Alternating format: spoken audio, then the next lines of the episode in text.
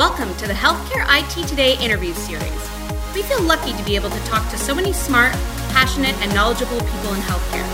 Now, we're taking our favorite interviews and sharing them with you. So sit back, relax, and enjoy perspectives on the world of health IT. Hi everyone, I'm John Lynn, the founder and chief editor at Healthcare IT Today. We're excited to bring you another in our series of interviews with top leaders in health IT. We're at the HIMSS 2022 conference and we're with Troy Ament. He's healthcare field CISO at Fortinet. Welcome, Troy. Yeah, thanks for having me, John. Yeah, so tell us a little bit about yourself and Fortinet. Yeah, so so I'm Troy Ament. I, I'm the field CISO at Fortinet. I joined Fortinet after just over 20 years in healthcare and um, you know leading EMR implementations, and then the last 10 years of my career as the CISO for two of the largest U.S. health, health systems. Wow, that's a good background. So, give us an idea. You know, if, you, if you're a CIO today and you want to share three important security efforts that every healthcare organization should be doing now, mm-hmm. what would you suggest? Yeah, you know, I think the things that we're seeing that are creating a lot of momentum are things around zero trust. And, okay. and zero trust as a framework are things like multi-factor authentication, yeah. network segmentation, but then also uh, for those organizations that are getting more secure within their security program, things like security operations. So standing up a security operations infusion center and getting really ahead of ransomware attacks and, and just the evolving threats and the threat landscape. And then the last thing specific to, med- or to healthcare is really a, a medical device security program, right? Okay. Partnering with both with medical device manufacturers and embedding security, but then you know uh, improving security inside of a health system as well. Talk about that security center. What do you think would go into that? Yeah, so uh, I've built a couple security operations centers, uh, my former organizations, and, and they, they really start out with baby steps, right? Okay. It, it's all about getting good visibility and a coordinated effort to secure an organization. And, and that can be things like building playbooks, automated threat response, getting visibility and, and, standing up threat hunters in an organization so they can look at you know what the adversaries are doing yeah. and then proactively implementing long-term or short-term strategies to protect that organization. Yeah that's great. So what's an area of security that maybe not enough healthcare leaders or cisos are talking about yeah, you know, I think the, the connected medical space, and okay. there's a lot of different strategies around protecting connected medical devices. You know, one of those strategies that we're seeing a lot of momentum is is us partnering with medical device manufacturers. Okay. And what we're doing is embedding our security there. In some in some scenarios that's post FDA approval, and then in some scenarios that's us working with them, you know, pre FDA approval to really embed that security into those devices. Uh, we're also seeing a lot of uh, medical dev- or uh, health systems getting better visibility into their environments so that they know what connected medical devices are, are on their network. The, the strategy around that, though, is really around evolving threats.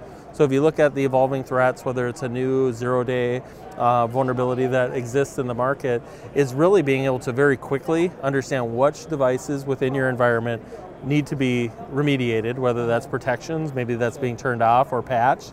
And that's kind of the first step, you know, being able to find those devices, then developing the plan and what, what it takes to remediate.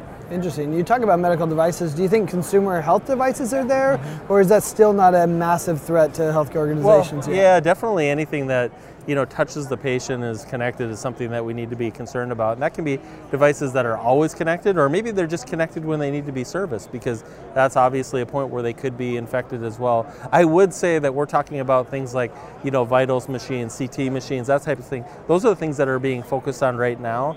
But I can tell you that you know some of the, the wearable type devices, whether that's just something that's you know tracking your health, uh-huh. or if it's something that's actually doing being intravenous in your in your healthcare as well. Yeah, for sure, and it's gonna, that's going to evolve in a big way, I think. What are some of the top two or three threats that you're watching for in 2022? Yeah. Well, in 2021, it was really the year of ransomware, and ransomware yeah. really started back in 2014. If you look at the evolving threats and where ransomware and, and, and uh, the, ba- the bad actors really got funded well was going back to 2014, and that's because they were able to monetize the threat. They're making money, so they're getting better funding from, from, from their support groups. Um, so I think you know, we see ransomware continuing to be in the very early stages of maturity oh, and continuing to grow. Last year there was 186% year over year growth of ransomware compared to 2020. So we continue to see that grow. But the other area that we saw the most significance back in 2021 was really the impact to operations. So, okay. you know, as a, as a CISO in the past, an executive in healthcare, we would see downtimes and impacts of maybe four to six hours once Sure. a year or something like Uh-huh. that. Now these threats and uh, operational impacts, we're seeing health systems with three to four months of downtime, which really cut, wreaks havoc from a revenue, brand, and patient impact and safety perspective. Yeah, that's crazy. So it's interesting you talk about the financial of the hacker or whoever's doing it, right? But how about from a CISO perspective? I know they sometimes have challenges getting buy-in for security efforts. Any suggestions there? Yeah, it depends upon the space that you're in, but I think you're always protecting your revenue. You're always that's focusing on patient care. And I think embedding security into your governance models for an organization is really important. And then making it a differentiator for your organization. If you're a health system looking to grow and do mergers by acquisitions, you cer- certainly need to show strength in that space because if you're not able to you know, uh, protect an organization as they are, they are now, it's even much more difficult to protect them as you grow because Wow, your your threat landscape is significantly growing. Yeah, absolutely. Um, so you've got to be able to protect your organization, um, you know, foundationally, and then and then grow as, as well. And then I think you know the, the other area is is your brand. You know, uh, it, it's a significant challenge and and um, you know threat to organizations. They, they grow these brands, they build these brands, and to have something negative in the news is never never a good thing.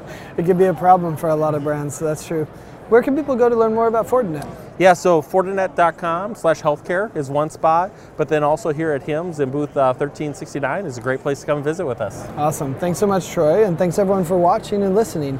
If you want to find more great healthcare IT content like this, be sure to check it out at healthcareittoday.com or search for Healthcare IT Today on your favorite podcasting application.